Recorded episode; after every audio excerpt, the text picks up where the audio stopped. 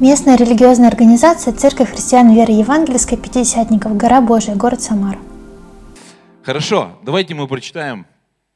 «Ибо вы куплены дорогою ценой, посему прославляйте Бога в телах ваших и в душах ваших, которые суть Божьи». Мне нравится еще такой современный перевод, там буквально написано «Вы очень дорогая покупка, которую совершил Бог». Вы знаете, что сделал Иисус своей жертвой? Он, Бог заплатил за нас такую цену. А, и это самая дорогая цена вообще в мире, во Вселенной, когда, когда-либо, которая будет существовать. Никто не перебьет никогда эту цену.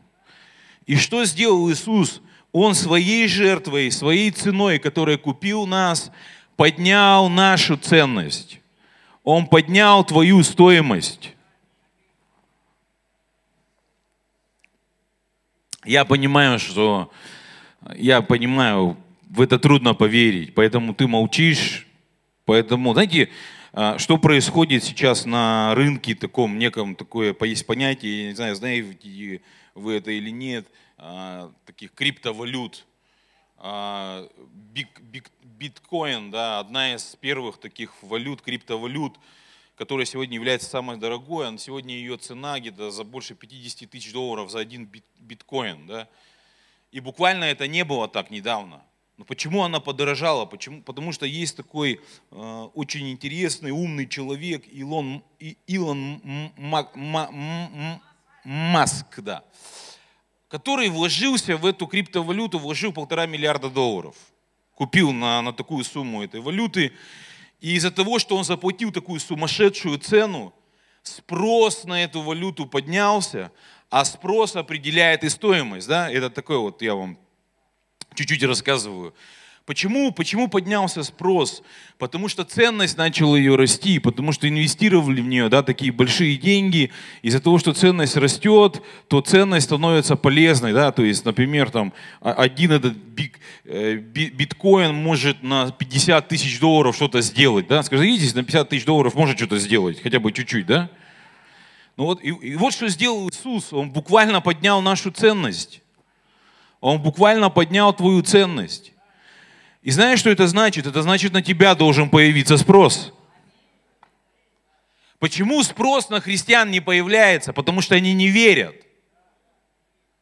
Почему нету спроса? В чем спрос? Почему есть спрос на определенные вещи? Потому что, во-первых, это всегда приносит большую пользу человеку будь то как сам продукт или будь как инвестиция в этот продукт. То есть он вкладывает одну сумму, а тут, тут же эта сумма становится намного больше, то есть он от этого переживает прибыль. Я тут чуть-чуть вам да, рассказываю. Не знаете, я, я люблю вещи покупать на релизах. Знаете почему? Потому что если ты успел, если ты смог купить вещь на релизе, то как только ты ее купил, она становится дороже в несколько раз. Я-то своему другу, он такой попросил меня там купить кое-что ему на релизе. Я, я, я пытался три раза до этого покупать там что-то на релизе, у меня не получалось, потому что как только я наполнял корзину и уже готов был оплатить, она опустошалась, потому что ее это уже все купили. Круто, да, такой спрос иметь? Есть вещи, они нафиг никому не нужны. Их пытаются тебе продать, помните, да? Люди специальные приходили с пятью предметами да, в дома к нам и говорили, купи, пожалуйста, это. Уговаривали тебя всяческие манипуляции, там, пытались тебе это продать, и некоторые люди поддавались этим манипуляциям, а когда муж возвращался домой, жена такая радостная, смотри, что я купила за дешево, да? И когда муж включал осознанность жены и говорил, что ты купила, да? И понимаешь, она понимает, что это не надо было вообще, да, и никогда в жизни она этого об этом не думала, но зачем-то она купила это. И вот я купил ему и скидываю ему, а эти релизы, они не дешевые. И он такой, класс, ну ему все понравилось, хорошо. И, и я тут же смотрю, вот я купил, например, там вещь, ну, пусть она 50 долларов, да, стоит, к примеру, там какая-нибудь вещь, а, и тут же, представьте, кто-то покупает эти вещи, выставляет их на другом аукционе, на другой торговой площадке, и эта же вещь уже торгуется в районе 250 долларов. Представьте, тут же, буквально, он вложил в нее 50 долларов и уже почти 200 долларов зарабатывает на ней.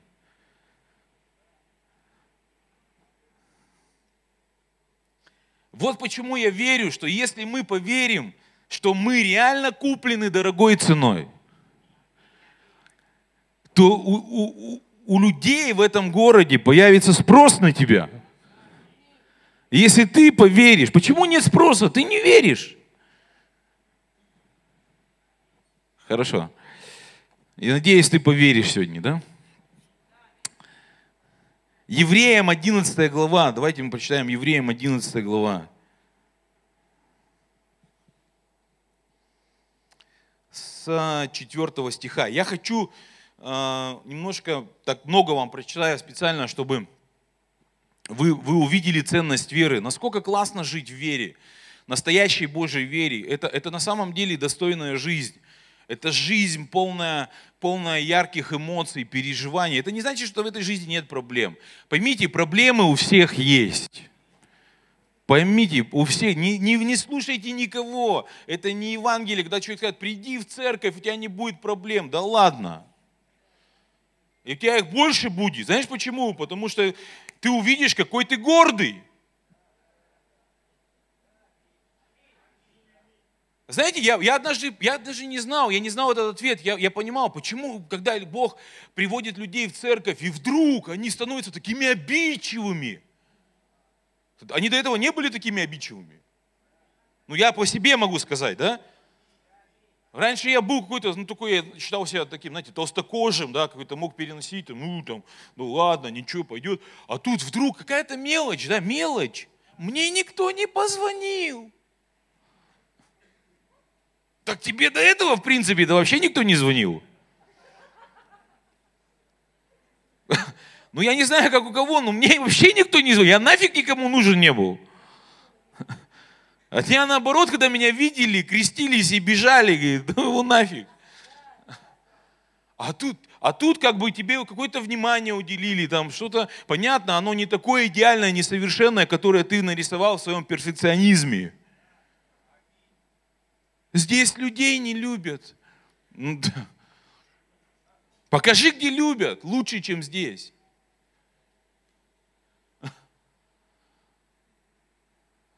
И, и, и, потому, и знаете, я, я, я понял почему. Потому что Бог есть свет. И когда человек попадает в Божье присутствие, зажигается свет. И ты начинаешь видеть того, чего ты раньше никогда в себе не видел. В своей жизни не видел.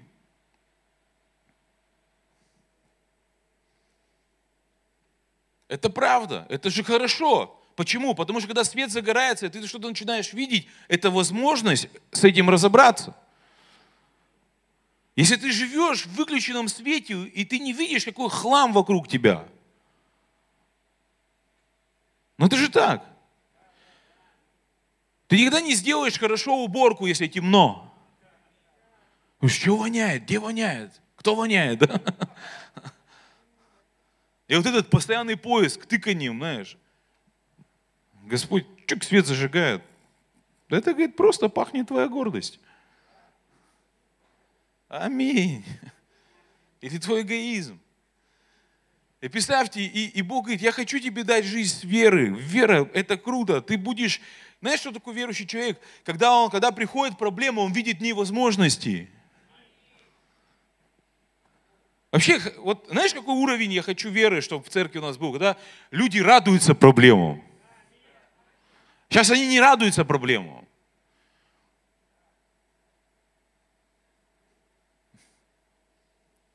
О, у меня проблема. Так их, я, тебе, я, открою, они никуда не денутся, они только и будут проблемы. Прикинь, жизнь состоит из проблем, это нормально. Как? Да так. Я тебе скажу, самая большая проблема ты сам. Потому что твое отношение к проблеме это хуже, чем проблема. Или твое неправильное отношение к проблеме это хуже, чем проблема. Потому что иногда человека приходишь и слушаешь, он, он берет, проблема-то в принципе ну, ни о чем. Но его отношение, это вот правда есть такая пословица, он сделал из мухи слона. Он, он такую великую проблему сделал. Он сделал проблему больше, чем Бог в его глазах. И поэтому у него такое настроение. Как понять, как относится человек к проблеме? А какое настроение у него в этот момент? Все просто. Если у него никакое настроение, подавленное, разбитое, все, проблема больше всех стала в его жизни. И, и скорее всего, это буквально из-за его отношения. Поэтому жизнь в вере – это видеть в проблемах возможности. Жизнь в вере Божией – это яркая жизнь. Давайте прочитаем мы евреям с 4 стиха. «Верою Авель принес Богу жертву лучшую, нежели Каин. Ею получил свидетельство, что он праведен, как засвидетельствовал Бог о дарах его. Ею он и по смерти говорит еще». Представьте, это, это вообще это первые люди на земле. И он принес жертву верой такую, что я до сих пор о ней вам говорю. Представьте, что вера делает. Он просто принес одно пожертвование, которое до сих пор говорит с нами. До сих пор люди откровения из этого получают. До сих пор я говорю в 2021 году, 21 февраля, говорю о жертве Авеля. Представь, можно так прожить жизнь, что о твоей жизни будут продолжать говорить, или твоя жизнь будет продолжать говорить. А можно так прожить жизнь, что тебя даже при жизни помнить никто не будет. Вот у меня была такая жизнь. Как кто-то говорит, как понять, как, какую жизнь человек прожил? А что о нем говорят на похоронах? Аминь. Вот что о тебе будут говорить? Я знаю людей, которых при жизни говорили, хоть бы он сдох быстрее, нам бы легче стало. Это реально. Я не думаю, что на, похоронах там будут говорить, да, достойный человек. Верою Енох переселен был так, что не видел смерти и не стало его, потому что Бог поселил, переселил его, ибо прежде переселения своего получил он свидетельство, что угодил Богу. А без веры угодить Богу невозможно, ибо надо, чтобы приходящий к Богу веровал, что Он есть, ищущему его воздает. Верою Ной получил откровение о том, еще, о том еще, что не было видимо, благоговея приготовил ковчег для спасения дома своего. Ею осудил он весь мир и сделался наследником праведности по вере. Верою Авраам повиновался призванию идти в страну, которую имел получить наследие, и пошел, не зная, куда идет. Верою обитал он на земле обетованной, как на чужой, и жил в шатрах с Исааком и Иаковом, наследниками того же обетования, ибо он ожидал города, имеющего основания, которого художник и строитель Бог – Верою сама Сара, будучи неплодна, получила силу к принятию семени и не по времени возраста родила, ибо знала, что верен обещавший. Можно я здесь чуть-чуть остановлюсь? Она родила, когда ее тело сказала, ты не можешь рожать. Это физически было. Я, я знаю, знаете, во что верю, что ваша молодость есть такое понятие «вторая молодость». Вы слышали об этом? Когда люди в 70-60 лет начинают переживать какой-то прорыв эмоциональный. Так вот у верующих молодость обновляется подобно орлу. Знаете, что я понял? Я понял, что без веры можно быть молодым физически, но старым уже внутри. Потому что ложь делает людей старыми. Я не знаю, как у вас, но у меня всегда одна ассоциация была старостью, когда я видел пожилых людей в нашей стране. Это грусть. Грустно быть старым. Потому что всегда грустные глаза. И когда ты видишь молодых людей грустными, а еще, еще страшно, когда молодые люди в церкви грустные. А еще, еще знаете, что от чего они грустные, когда ты узнаешь? А что ты грустишь? Ну и там всякая фигня. А, И потому от одного и притом омертвелого родилось так много, как звезд на небе, и как бесчислен песок на берегу морской. Все, все сии умерли в вере, не получив обетования, а только издали, видели, видели онные и радовались, и говорили, что они странники и пришельцы на земле, ибо те, которые так говорят, показывают, что ищут Отечество. Веруя Авраам был искушаем, принес жертву Исаака, и имея обетование, принес единородного – о котором было сказано, в Исааке наречется тебе семя, ибо он думал, что Бог силен и из мертвых воскресить его, потому и получил его в предзнаменование. Верою в будущее Исаак благословил Иакова и Исава. Верою Иаков, умирая, благословил каждого сына Иосифа и поклонился на вер жезла своего. Верою Иосиф при кончине напомнил об исходе сынов Израилевых и завещал о костях своих – знаете, я, я хочу вот здесь тоже остановиться. Иосиф – это человек, которого Бог привел в Египет и через которого спас целую, несколько наций. И представьте, вот он, его жизнь заканчивается, и вера побуждает его, он собрал всех своих родственников, там весь свой народ, и говорит, Бог вас отсюда однажды выведет и приведет землю обетованную. Он говорит, и вы заберите мои кости он говорит, я уже столько, настолько умру сильно, да, что, короче, кости мои заберите. И это произошло через 430 лет. И вот что уникально. Через 430 лет Бог выводил свой народ из Израиля. И знаете что? Кости Иосифа говорили с ними.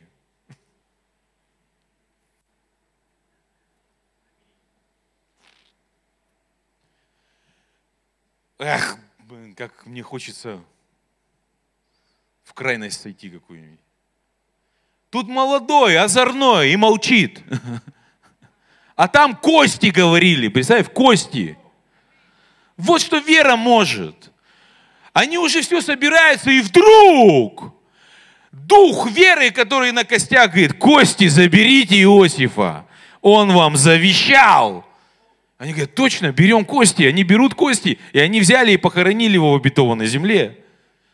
Здесь ходят, глаза видят, уши слышат, язык болтает и молчат. Неверие. Представь, что может сделать вера. Кости твои могут говорить. Так если твоя душа не пропиталась верой, как кости-то твои заговорят?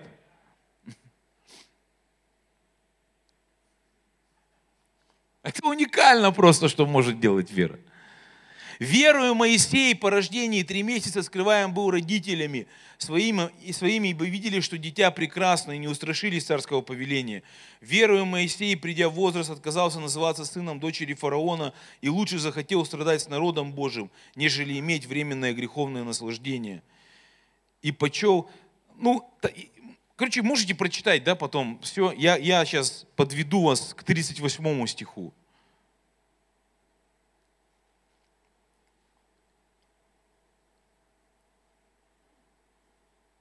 Давайте с 32. И что еще скажу? Не достает мне времени чтобы повествовать о Гедеоне, о Вараке, о Самсоне, Ефае, о Давиде, Самуиле и других пророках, которые верою побеждали царство, творили правду, получали обетование, заграждали уста львов, угошали силу огня, избегали острия меча, укреплялись от немощи, были крепки на войне, прогоняли полки чужих, жены получали умерших своих воскресшими, иные же замучимы были, не приняв освобождения, дабы получить лучшее воскресение. Другие испытали поругания и побои, а также узы и темницы, были побиваемы камнями, перепиливаемыми, подвергаемые пытке, умирали от меча, скитались в милотях и козьих кожах, терпя недостатки, а, скорби и озлобления. Тех, которых весь мир не был достоин, скитались по пустынях и горам, по пещерам и ущельям земли.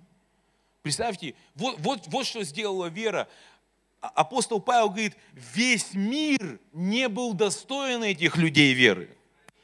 Это буквально значит, что вот это вот слово достоинство, он говорит, у них, у, у всего мира не было бы такой цены, которую они могли бы заплатить за то, что эти люди веры дали бы им.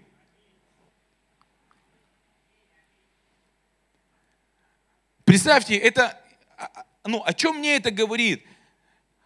Когда мы верим, что мы куплены дорогой ценой, когда мы принимаем верой то, что Иисус для нас сделал, реально принимаем, то мы в своей жизни начинаем переживать эту высокую ценность, этот спрос от того, что Иисус поднял твою ценность. Представь, Он буквально поднял твою ценность.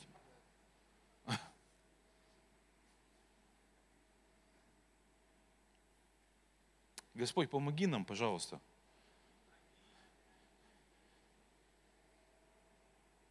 Представь, если бы мы поняли,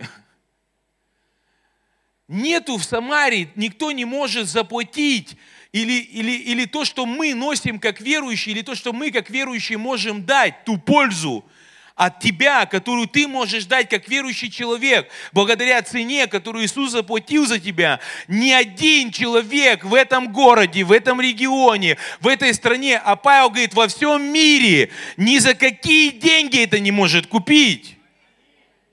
Ты не понял этого. Он говорит, какие бы деньги сумасшедшие у них не были, но то, что ты получил по своей вере через Иисуса Христа, и можешь дать это людям, он говорит, весь мир не был достоин. То, что несли эти люди Божьи своей верой, то, что они высвобождали своей верой в города, в нации, в жизни людей, он говорит, не было таких денег. То есть даже если человек соберет все свои деньги, если Билл Гейтс возьмет все свои 45 миллиардов долларов и скажет, я хочу это купить, он этого не сможет купить. Он не сможет купить спасение, он не сможет купить исцеление, он не сможет купить прорыв, он не сможет купить одушевление, надежду, которую мы можем нести как верующие. Ту пользу, которую ты можешь принести для этого города благодаря Христу. Город не купит ни за какие деньги. Ни один менеджмент, ни один маркетолог ему никогда это не сделает.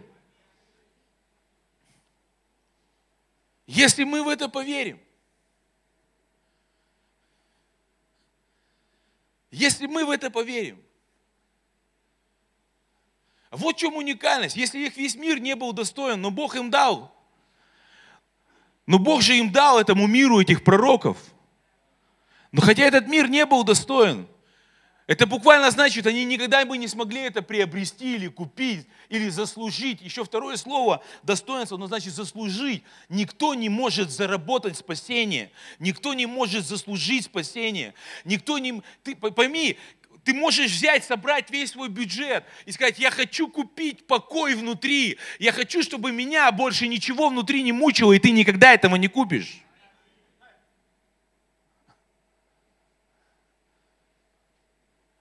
Но люди веры это могут принести и высвободить. Вот почему Иисус брал апостолов, Он говорит, приходите в города, приходите в дом, и дом, который будет достоин, скажите мир этому дому. И если дом достоин, они примут ваш мир, и мир ваш останется с ними. Но они никогда и нигде не смогут купить этот мир.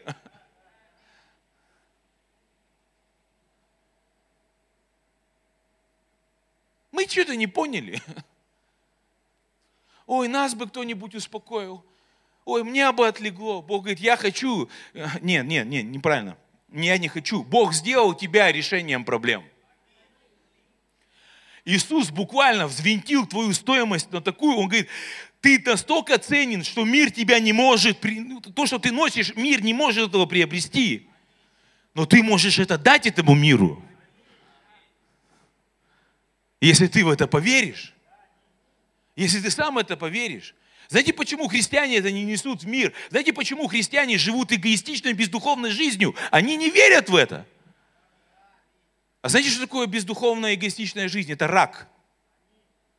Это моральный рак, это сжирать себя жрать себя, жираешь себя, тебе мало, жираешь себя, о, я еще вот это сделаю, я еще вот это сделаю. А это, это, это бездна, ты пихаешь туда, пихаешь туда, пихаешь туда, пихаешь туда, пихаешь туда, а радости нету никакой. Деньги просто, когда у тебя чуть больше денег становится, они позволяют вещи туда побольше и получше пихать. Ну ты пихаешь туда же, в ту же бездну.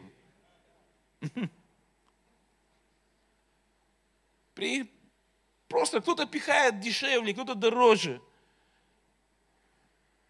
Знаете, вот это вот, вау, изыски, вот эти изыски, конечно, там с историей эти, я, э, как, помню, стоял в магазине, и два парня передо мной, они рассуждали, какой, какой э, этот, ну, типа там Чивос или бренди, да, это что такое, какой купить, там, вот этот дешевле, дороже. Я стоял, просто мне хотелось сказать, какая разница? Последствия-то одни и те же. Какая разница, выпьешь ты боярышник или ты выпьешь там бутылку за полторы тысячи рублей, нажрешься ее. Как и последствия, это одни и те же.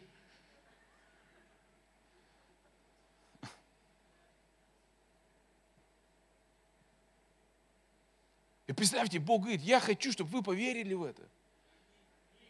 Что, если, ты, как, если ты просто поверишь, Иисус взвинтил твою стоимость, капец ты дорогой.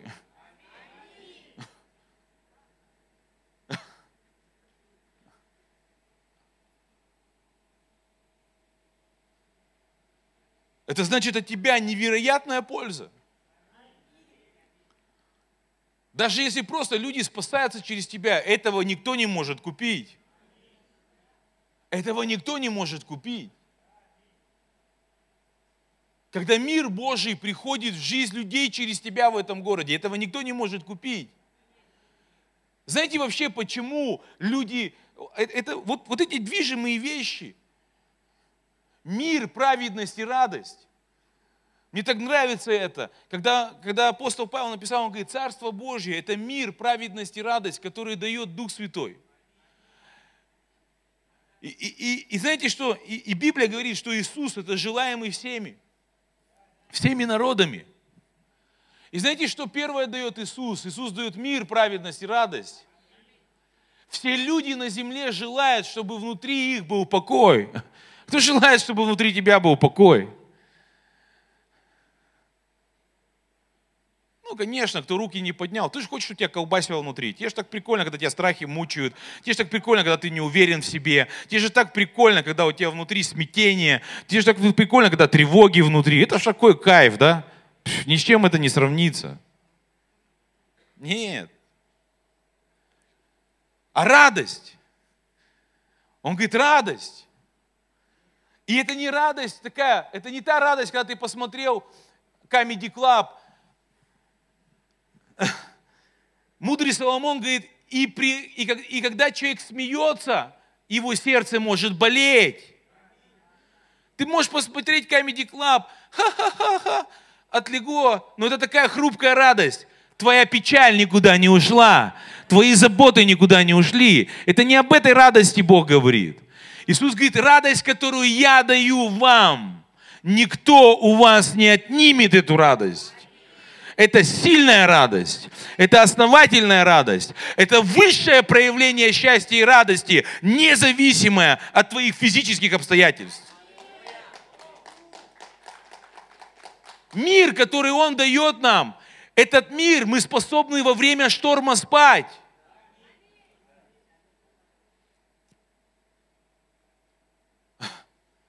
Я видел людей, которые с ума сходят от того, что им кредит завтра платить, а денег нету сейчас. Ну ладно, хорошо, ладно, кредит такая история. Люди 95% боятся того, что с ними никогда не произойдет. Короче говоря, ты пришел мысль, эта мысль вообще ложная, этого никогда с тобой не было, возможно, это никогда не произойдет. Он берет эту мысль, начинает себя накручивать, начинает этого бояться, начинает это представлять, начинает еще больше этого бояться, начинает еще больше представлять, и потом, о, о. Понимаете, о чем я говорю? Мнительность – это распространенная твердыня страха. Мнительные люди – мнительно, они себе придумали, они придумали, что они чем-то заболели, они придумали, что с ними произойдет, они придумали, что мужа изменяет, они придумали, что жена ему изменяет, они что-то себе придумали.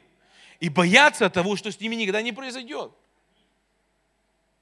А Иисус говорит, я дам вам такой мир, даю, дал. Он говорит, вы будете плыть в лодке, лодку будет штормить, а ты сможешь спать.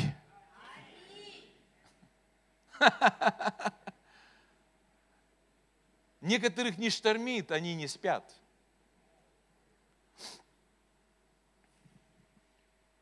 Так легко сегодня людей выбить из себя. Просто его подрезали на дороге, все, он, да, там Халк выходит.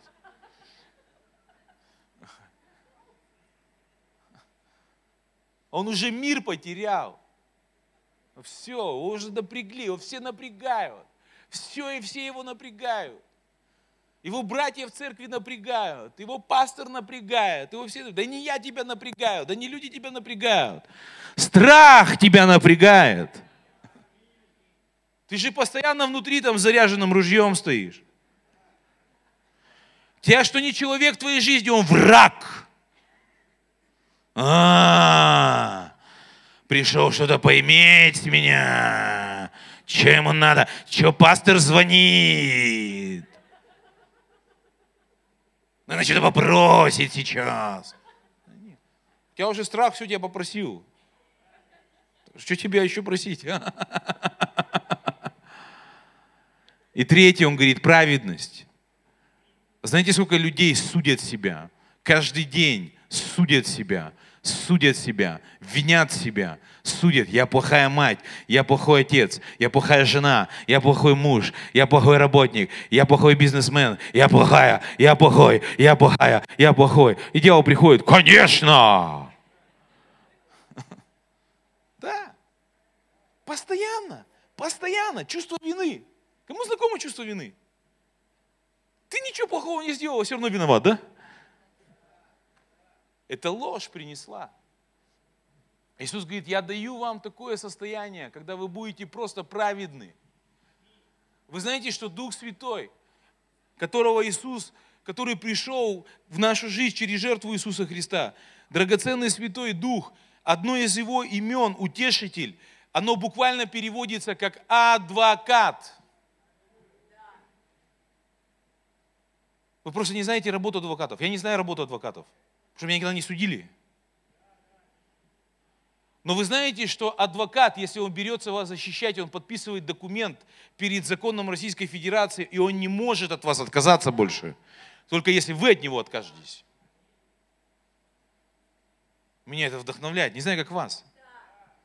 И знаете, вторая функция адвоката, даже если ты не прав, он ищет то, что тебя оправдает – он будет искать, в чем ты прав. Вот почему Библия называет, и Бог говорит, что Новый Завет – это служение оправдания. Оправдания. Да я столько сделал. Он говорит, плевать, он ищет, как тебя оправдать. Он собирает на тебя материал, оправдывающий тебя. И знаешь, что первое, первый лист в этом материале, первый лист, я думаю, его уже достаточно, дальше можно ничего не набирать, но он все равно набирает – знаешь, зачем он набирает? Чтобы тебя убедить в этом. Чтобы тебя в этом убедить. И первый, первый, первым, на первом листе, мне кажется, у Духа Святого написано «Кровь Иисуса Христа, которая смывает всякий грех и смывает всякую неправду».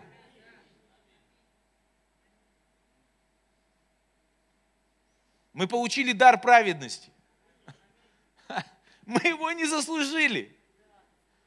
Не жаль, если ты пытаешься это заслужить. Ты никогда это не заслужишь. Ты никогда это не заработаешь. Ты никогда этого не купишь. Это просто надо поверить и принять. Просто поверить. Просто поверить. И представь, можно жить в мире, в радости и в постоянном чувстве оправдания. Нету никакой вины. Ничто тебя не грызет внутри. Ничто тебя не... Ты, ой, а так я, я правильно сделал? Нет, неправильно сделал, а? Так надо было? Нет, не так надо было. Вот этот разговор всегда у вас. Был такой разговор? Я то делаю, не то делаю. А, знаешь, как этот, как этот парень, я забыл, как его зовут, с операции. Вицин, да, Вицин. И все, и ты умер. Да будь что будет. Пропади все пропадом. Да? Сначала ты обнимаешь ребенка, потом бьешь его, обнимаешь, бьешь, потом думаешь, почти правильно я что-то набил его. Неправильно, не потому что надо было, надо было обнять. Или нет, я обняла, блин, надо было его наказать, блин. Да? Нет, с вами такого не было. Ой, понравилось я мужу, не понравилось я мужу сегодня. Ой, что, хорошо было, нехорошо было. Хорошо. Тебе хорошо было? Да хорошо, хорошо. Точно хорошо? Тебе понравился подарок или нет? Я не понял! Да? Чего ты? А что ты такая нерадостная? Да она не на радостная, ты неуверенный.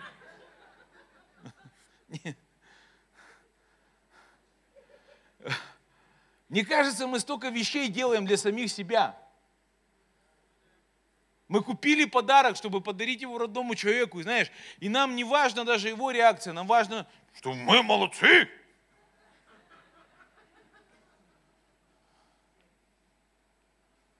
Это же реально так и есть. А. Или, или, или знаешь, ну, кто с таксистами ездил хоть раз? Поговори с ним, не поговорить. Ну, строгий он, не строгий. Не буду говорить. Круто, сейчас телефон провалился там, ушел туда. Да, это, это, это, это, это правда. Или, или ты что-то сделаешь, а потом ходишь и винишь себя в этом. Блажен человек, который не осуждает себя в том, в чем он избрал. Прикинь, это высший пилотаж. Вы знаете, что Вера говорит? Мне нравится, я, я, надо делать все уверенно. А если это неправильно? Ну, сидеть, мучиться, гадать, правильно, неправильно, правильно, неправильно, правильно это не будет неправильно. И как вот этот вице на дороге там останешься потом лежать. Делай! Как Авраам, как Гарь шел. Верю. Говорит, неправильно. Ну, ничего страшного. Бог обеспечивает даже наши ошибки. Я так верю. Есть благодать. Да, я не, призываю вас грешить. Потому что, знаешь, может, твоей веры не хватит вырулить потом. Поэтому укрепись в вере, чтобы не грешить. Но если вы посмотрите на Библию и, и героев веры, которых я прочитал, это не были идеальные люди. Они чудили. Но они чудили уверенно.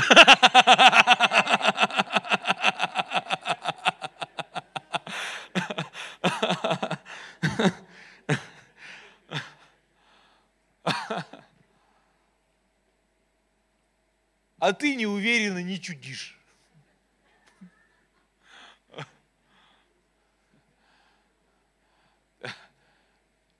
Пожертвовать, не пожертвовать, жертвуй! Уверенно, не бойся. Делать, не делать. Давай. Хорошо, я уже буду заканчивать скоро.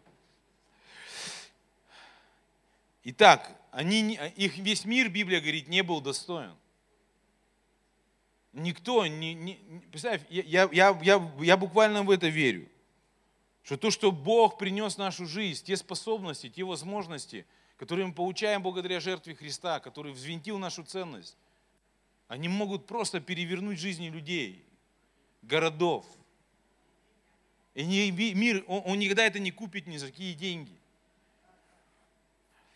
Что нужно делать? Смотрите, слово поверить, оно буквально значит принять. Слово поверить, оно буквально переводится принять что-нибудь за истину без доказательств. Итак, если я во что-то верю, я это принял. Я это принял. Что такое принять? Это владеть. Принять это владеть. Принять это использовать. Ты имеешь только то и используешь только то, что ты принял. Ты не можешь пользоваться тем, чего у тебя нет.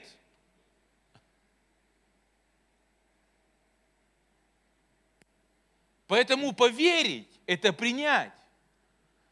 А принять, это значит, я пользуюсь этим, использую это, я могу давать это, я могу использовать это для себя, для людей.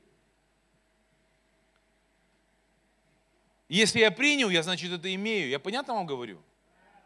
Поэтому поверить – это принять. Ты не имеешь, потому что не принял. Ты не принял, потому что не веришь. И как только ты поверишь, значит, ты буквально это принял, значит, ты начинаешь этим обладать. Начинаешь этим пользоваться. Луки, 17 глава, с 5 по 6 стих. «И сказали апостолы Господу, умножь нас веру». Господь сказал, если бы вы имели веру с зерно горчичное, и сказали смоковнице сей, исторгнись и пересадись в море, то она послушалась бы вас. Хм. Интересно, что про умножение веры Иисус начинает говорить про горчичное зерно и сравнивает веру с горчичным зерном. Что это значит? Это буквально, чтобы их вера выросла. Знаете, мы иногда представляем себе об умножении неверно. По крайней мере, неверно библейски. Мы думаем, что умножение произойдет так, что Бог придет к нам и что-то нам положит сюда, и где было два ящика, был один ящик, станет два ящика. Возможно, они тоже так думали, чтобы Иисус пришел, что-то там им привинтил, и вот этого у них вера выросла. Но Иисус начинает им говорить притчу, что вера как горчичное зерно. И мне это нравится, что вера – это как семя. Если ты хочешь иметь больше веры, если ты хочешь, чтобы твоя вера умножилась, тебе надо расти. И и буквально, чтобы вот это зернышко превратилось в дерево, а дерево превратилось в дерево с плодами, ему нужно расти. Ему нужно развиваться. Так вот, тебе нужно расти в той вере, которая у тебя есть уже сейчас. Тебе нужно принять решение в этой вере расти. И когда ты примешь решение в этой вере расти, тогда ты начнешь видеть умножение веры. Когда ты начнешь видеть умножение веры, твоя способность принимать от Бога вырастет. А значит, у тебя увеличится то, что ты принял.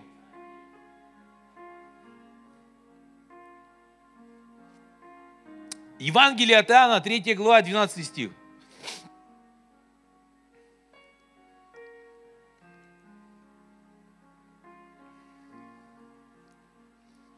Я рассказываю вам о земном, и вы не верите.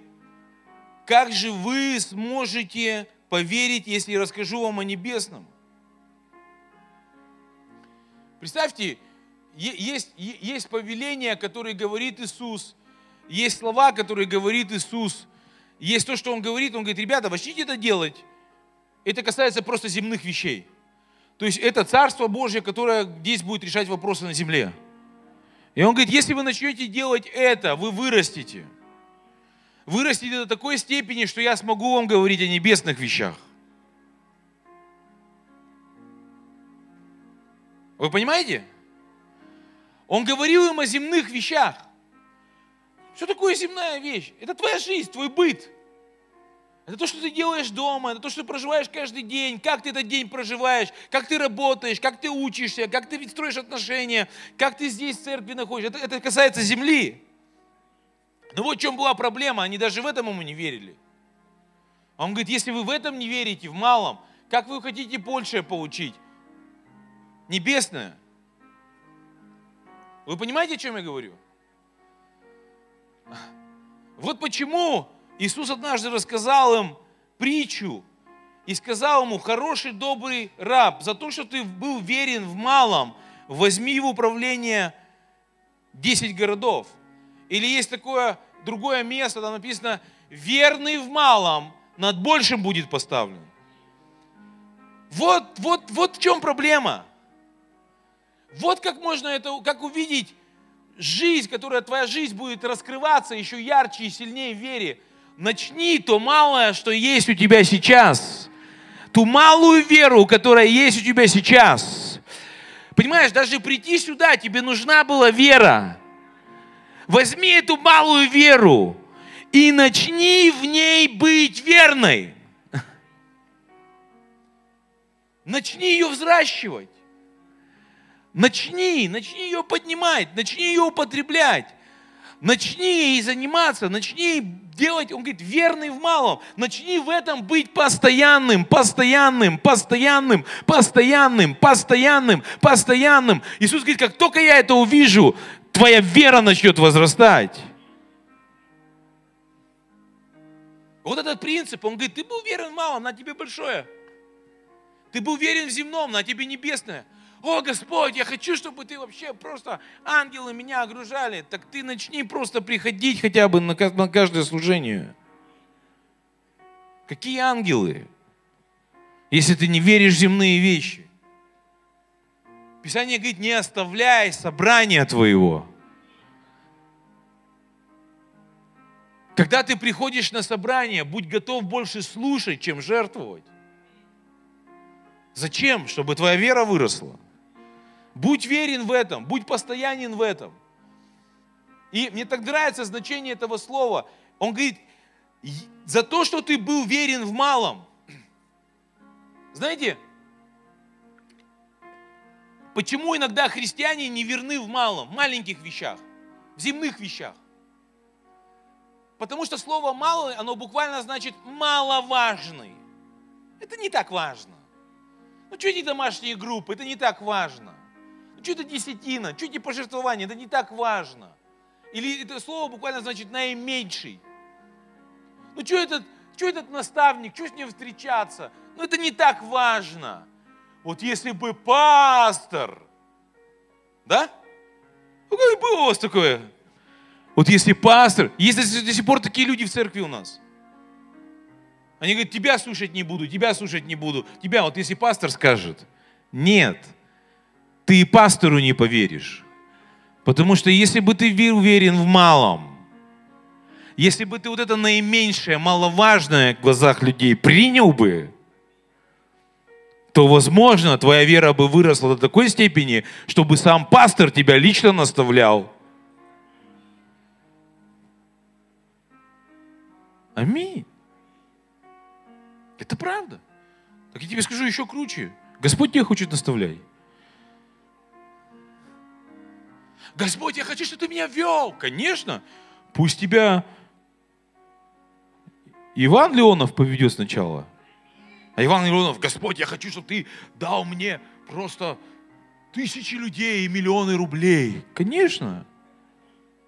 Позволь тебе Кириллу тебя вести. Малом. Да ладно, что он там попросил? Знаешь, что ты? Да ладно, что ты, да, что ты, что ты, Кирилл? Ну, конечно, так не, не делают буквально, да? Ну, как бы, ну, да ладно, что там попросил Кирилл, там что-то, да ладно, короче. Да? Не верен в мало. Как твоя вера вырастет? Возьми вот то, что у тебя есть, и начни это употреблять. Начни это каждый день быть верным. Возьми вот это малое, маловажное, наименьшее. Я хочу вам один пример э, из Библии прочитать. Представьте, однажды Иисус приходит, ну, э, вы сами это прочитаете, Луки, 4 глава, 14 стих, 27 по 27. Иисус в силе Святого Духа приходит в свою синагогу или в свою церковь, да, в которой Он родился. И Он говорит, Дух Господень на мне, Бог меня помазал. И сейчас это исполнилось, я вам это принес, принес это исцеление, принес это прорыв. И люди, которые его знали с детства, начали на него смотреть и говорить, разве это не Иосифа сын? Вот этот вопрос, вот это слово «разве», оно буквально все под сомнение ставит.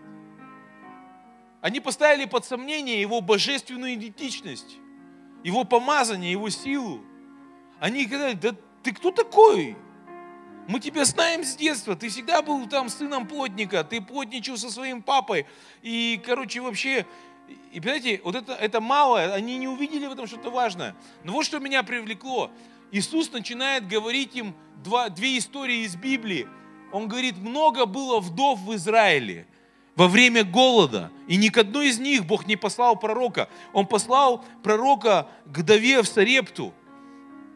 Я только, я только недавно узнал, что эта вдова вообще, она не была из еврейского общества, она была язычницей, абсолютно язычницей. Это первый пророк, которого Бог послал к язычнице. И у язычницы Бог нашел веру, которую вообще так благословил ее.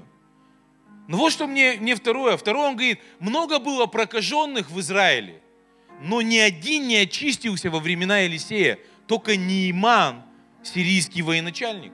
Это тоже был язычником. И вот, вот эту историю я хочу, хочу вам прочитать. Э, это 4 Царств, 5 глава, с 1 по 17 стих.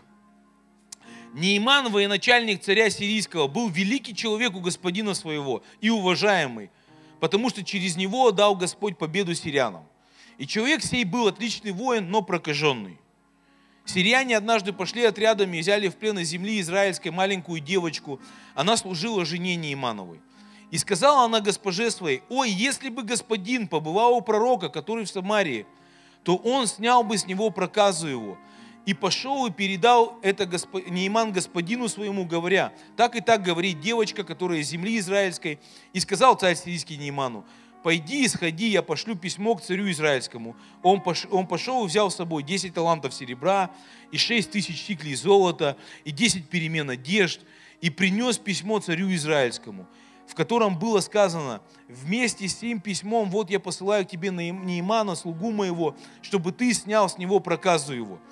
Царь израильский, прочитав письмо, разодрал одежды свои и сказал, разве я Бог, чтобы умершлять и оживлять? Что он посылает ко мне, чтобы я снял с человека проказу его? Вот теперь знайте и смотрите, что он ищет предлога враждовать против меня. Когда услышал Елисей, человек Божий, что царь израильский разодрал одежды свои, то послал сказать царю, для чего ты разодрал одежды свои? Пусть он придет ко мне и узнает, что есть пророк в Израиле. И прибыл Нейман на конях своих и на колеснице своей, и остановился у входа в дом Елисеев. И выслал к нему Елисей слугу сказать, пойди омойся семь раз в Иордане, и обновится твое тело у тебя, и будешь чист. Можно чуть-чуть я здесь остановлюсь? Проказа ужасная болезнь. И знаете, я одну вещь понял. Проказа – следствие гордости. Проказа в Израиле лишала людей, которые были прокажены, иметь обще, быть в обществе в Израиле. Она лишала людей иметь обетование от Бога. Буквально они жили в отдельном городе. Поэтому гордость, она лишает доступа к тому, что Бог что-то хочет делать. Но вот в чем уникальность. Он приходит к Елисею.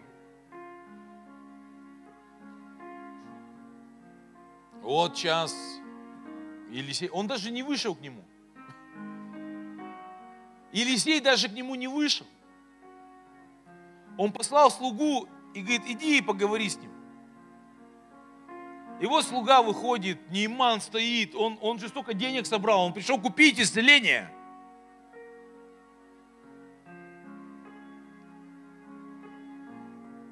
Но ты никогда не купишь. Весь мир недостоин. Нету мира таких денег, чтобы купить это. И представьте, он стоит со, всем этой, со всей этой свитой и, и выходит.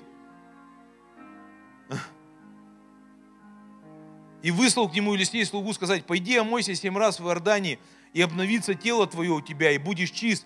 И разгневался Нейман, и пошел и сказал, вот я думал, что он выйдет и станет, и призовет имя Господа своего, и возложит руку свою на то место, и снимет проказу. Разве Аван и Фарфар, реки Дамасские, не лучше всех вод израильских? Разве не мог бы я омыться и очиститься в них? И обратился, и удалился в гневе.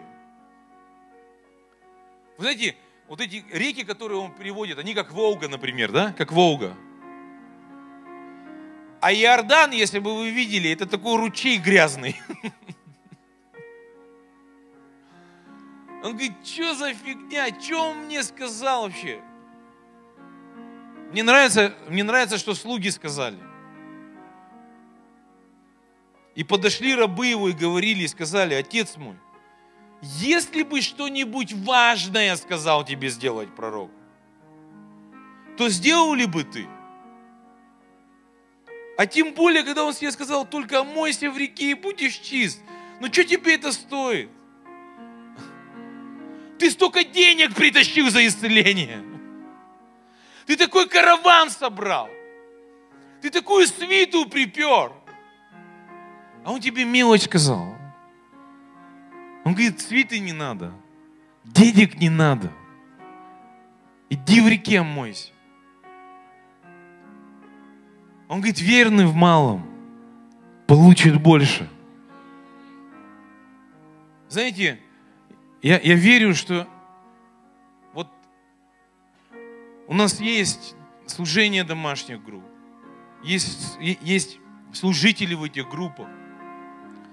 Они для того, чтобы помочь тебе вырасти в твоей вере. Они для того, чтобы помочь тебе убедить, чтобы ты был верен в маловажном, чтобы ты был верен в наименьшем, чтобы убедить тебя, чтобы ты был верен в земном, чтобы получить большее, чтобы получить небесное. Они его убедили. И вот этот мужик прокаженный, проказа, это когда твое тело трескается. Эти раны глубокие, они до 4 сантиметров доходят глубины этих ран. Это все вот уродует тело, это боль, это уродство физическое. И вот он снимает это все, заходит в эту речку, окунается. И Библия говорит, когда он поднимается седьмой раз из воды, его кожа стала как у младенца. Верный в малом. Он взял это малое, малое, оно так сказано, неважно было. Оно так сказано было, выглядело пренебрежительно. Великие вещи от Бога приходят в простых упаковках.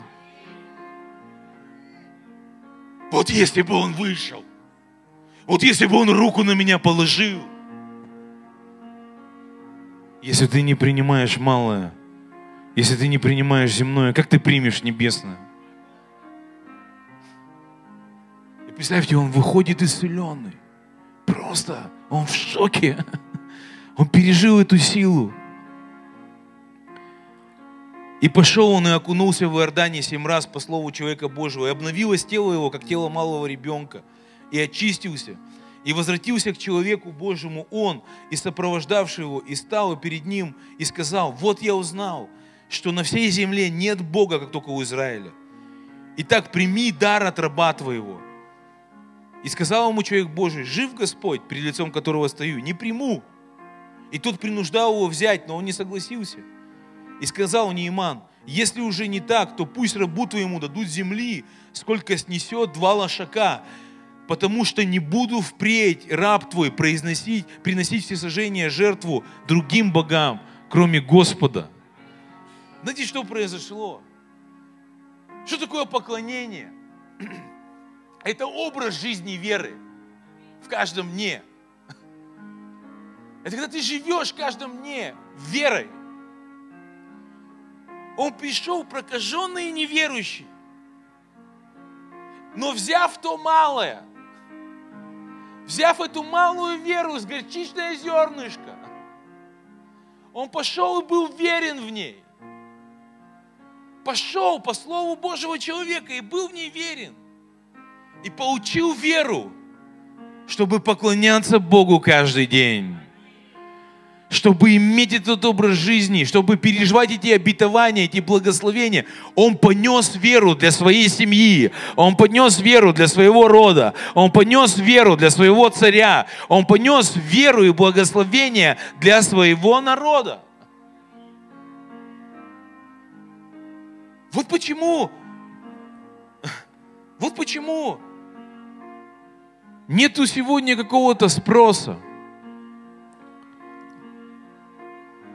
Потому что надо здесь нам начать быть верными в малом, чтобы нести это в свои дома. Надо начать то малое, что у нас есть, и быть верным в этом.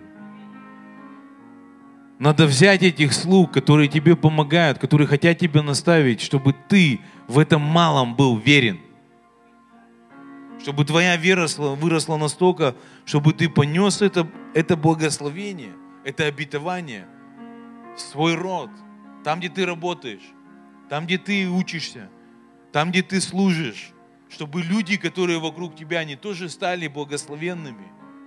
Тех, кого весь мир недостоин. Они, они недостойны этих вещей, они никогда этого не купят, никогда не заслужат этого мира в сердце, этой радости, этого исцеления, этого спасения. Никогда. Но если ты будешь верен малым, они переживут это через тебя. Они начнут с этим соприкасаться через тебя. Потому что ты начнешь иметь больше. Когда он пришел, все, что он имел, это проказу и неверие. Но ушел оттуда с верой в поклонение Богу, с образом жизни навсегда –